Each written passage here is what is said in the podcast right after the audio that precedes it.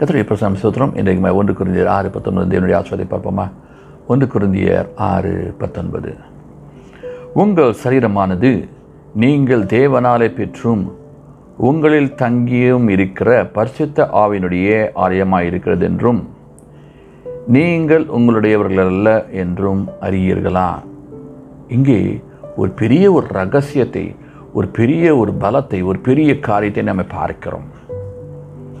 இந்த இடத்துல இந்த வசனம் எழுதப்பட்டிருக்கிறது. இதற்கு முன்பதாக வசனத்தைங்களை பார்க்கும்போது சரீரத்தில் செய்கிற பாவங்களை குறித்து எழுதப்பட்டிருக்கிறது. எழுதிவிட்டு காமவிகாரம் மற்ற காரியங்களை குறித்து அங்கே எழுதப்பட்டிருக்கிறது.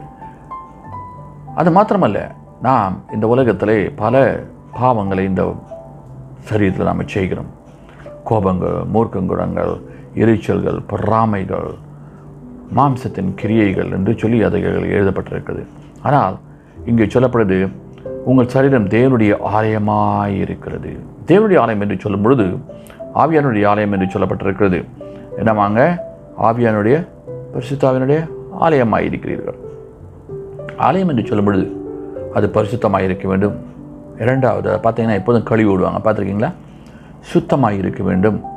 வெறும் பரிசுத்தம் மாத்திரம் இல்லை பரிசுத்தம் பரிசுத்தம்னு சொல்லிட்டு வெள்ளச்சட்டை போட்டுக்கின்னு பரிசுத்தம்னு சொல்லிட்டு நம்ம பைபிளை படித்து ஜெபம் பண்ணிட்டு பாட்டு பாடிட்டு இருக்கிறது மாத்திரம் இல்லை வீடு எல்லாத்தையும் சுருகிகளை எல்லாவற்றையும் சுத்தமாக வைத்திருக்க வேண்டும். அதுதான் உபாமம் இருபத்தி மூன்று பதினாலு நம்ம பார்க்கிறோம். ஆகிய நம்ம சுத்தமாக எல்லாவற்றையும் வைத்துக்கொள்ள வேண்டும். அது மாத்திரமல்ல சரீரம் நம்முடைய வாய் நம்முடைய சிந்தனைகள் நம்முடைய காரியங்கள் எல்லாவற்றையும் தேவன தேவனுடைய என்னவா? ஆலயமாக இருக்கிறீர்கள் ஆவியானுடைய ஆலயமாக இருக்கிறீர்கள் ஹலோ லுயா அகியாலே அந்த ஆலயத்திற்கு விரோதமாக யாரும் வர முடியாது. இன்னொன்று சொல்லப்படுகிறது நீங்கள் உங்களுடையவர்கள் அல்ல. தேவனுடையவர்கள். ஹலோலியா எந்த அறியீர்களா? தேவனுடைய அறியணும். இதுதான் ப்ராப்ளமே நம்ம என்ன நினச்சிக்கிறோம்? நான். யாராவது உன்னை பற்றி என்னை பற்றி அவன் பேசுவான் அவன். ஆ என்னை பற்றி அவன் நினச்சிக்க என்ன நான் நினச்சினுக்கிறான் அவன். ஆ அப்படின்னு. சில பேர் கத்தருக்குள்ளே கூட நினச்சிக்கிறது. நான் யாரை நினச்சிட்டு இருக்காங்க அவனை? நான் கத்தருடைய பிள்ளை. கத்தருடைய பிள்ளைனா தான் கத்தர் வந்து ஒன்று தான் சொல்லார் ஏசுனா சொன்னார்? ஒரு கிணத்துல அடிச்சு அடுத்த கிணத்துக்கு மீனார் இல்லை?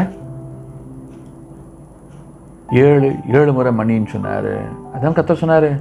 அதனை நம்ம பண்ணோம். அதை விட்டுட்டு நம்ம மாம்சம் நம்ம அழியாமல் நம்ம சரீரத்தில் பெருமையோடு நம்ம இருக்கிறோம். மற்றொன்று. ஒன்று என்னது? நீங்கள் உங்களுடையவர்கள் அல்ல தேவனுடையவர்கள். உங்கள் சரீரம் தேவனுடையது.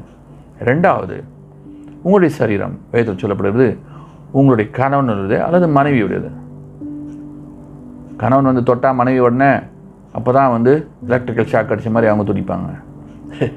மனைவி வந்து தொட்டா பிடிச்சேன் அப்போ தான் அவர் வந்து பாவம்னு அவர் ஒரு குலைப்பார் நாய் மாதிரி. அப்படியாக அல்ல. உன்னுடைய சரீரம் உன்னுடையது அல்ல. மனைவியுடைய சரீரம் புருஷனுடையது புருஷனுடைய சரீரம் மனைவியுடையது. முதல் காரியம் உன்னுடைய சரீரம் தேவனுடையது. ஆகியால இதை புரிந்து கொண்டு நாம் அதன்படி வாழ்வோம். அப்போ கர்த்தர் நம்மை ஆசிரியத்தை நம் கொம்பை உயர்த்தி நம்மை மேன்மைப்படுத்துவார். இன்றைக்கு சிவம் பண்ணுமா கருத்தலை கேட்போமா? சர்வலோர் இன்றைக்கு வாழ் சிம்பத்தில் வருகிறோம்ப்பா. பிள்ளைகளுக்கு ஆட்சேபிக்கிறோம். அவளை ஆஸ்வதிப்பீராக தேவனான் சந்திப்பீராக தேவரீர் அவர் நம்முடைய ஆலயமாக இருக்கிறார்களே. அவளுக்கு எவ்வளோ தேவை இருக்கும்? இந்த ஆலயத்தில் எவ்வளோ தேவை இருக்கும் அப்பா? நித்தமே இறங்கி அவர்களுக்கு சந்திப்பீராக. தேவையெல்லாம் சந்திப்பீராக. இந்த கொரோனா டைமில் அவளை காத்து மூடி மறைத்து வியாதியிலே பொறாமைகள் பெருமைகள் மற்ற காரியங்கள் எல்லாவற்றுக்கும் விலக்கி மீட்டு அவளை காத்து நடத்தும்பா. நீ காத்தில் பிடிக்கிறோம். அவருடைய சரீரம் அவருடைய அவருடையதல்ல உம்முடையது அவருடைய சரீரம் அவருடைய அவருடையதல்ல அவருடைய மனைவியுடையது அவருடைய புருஷனுடையது ஆகையாலே அதை பேணித்து காக்க அதை பத்திரமாய் காத்துக்கொள்ளு. அதை எல்லாவற்றையும் அதுக்கு செய்ய கிருபி கொடுத்து ஆசிரியர் நடத்தும். யாழைக்கிலோ கொடுக்கிறோம். இராண்டுகளும் இயேசுவின் நாமத்தில் கேட்கிறோம் பிதாவை.